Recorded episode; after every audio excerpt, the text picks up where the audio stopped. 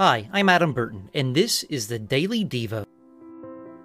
Today is Thursday, October 28, 2021.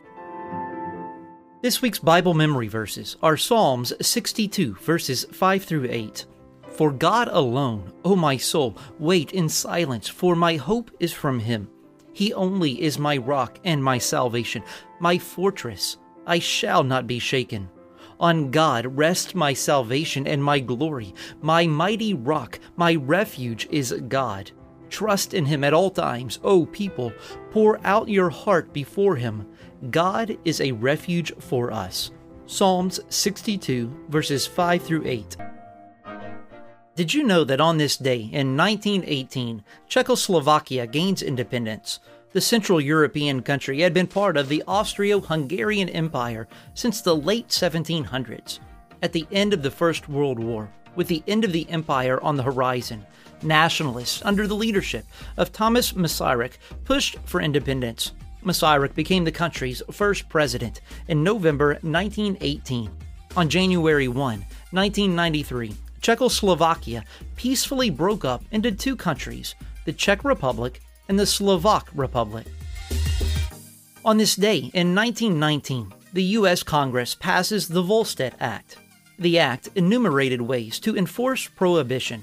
Prohibition was put in place in the country by the 18th Amendment to the Constitution. The amendment made it illegal to produce, sell, or transport alcohol in the U.S. except for medical or religious purposes.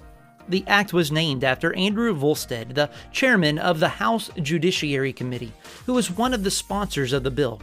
Prohibition ended with the ratification of the 21st Amendment in December 1933. On this day in 1938, Germany expels Polish Jews. Germany expelled about 17,000 Polish Jews and sent them to Poland, which refused to take them in. And on this day in 2007, Argentina elects its first female president. Former First Lady of Argentina, Cristina Fernandez de Kirchner, won the elections with over 45% of all votes cast. She was re elected to office again in 2011, this time with over 50% of the votes cast. Kirchner was not the first woman to serve as Argentina's president, but she was the first one to be elected.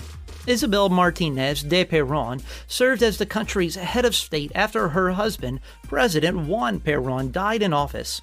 When she was sworn in to replace her husband on July 1, 1974, she then became the first woman to be a president of any country to date.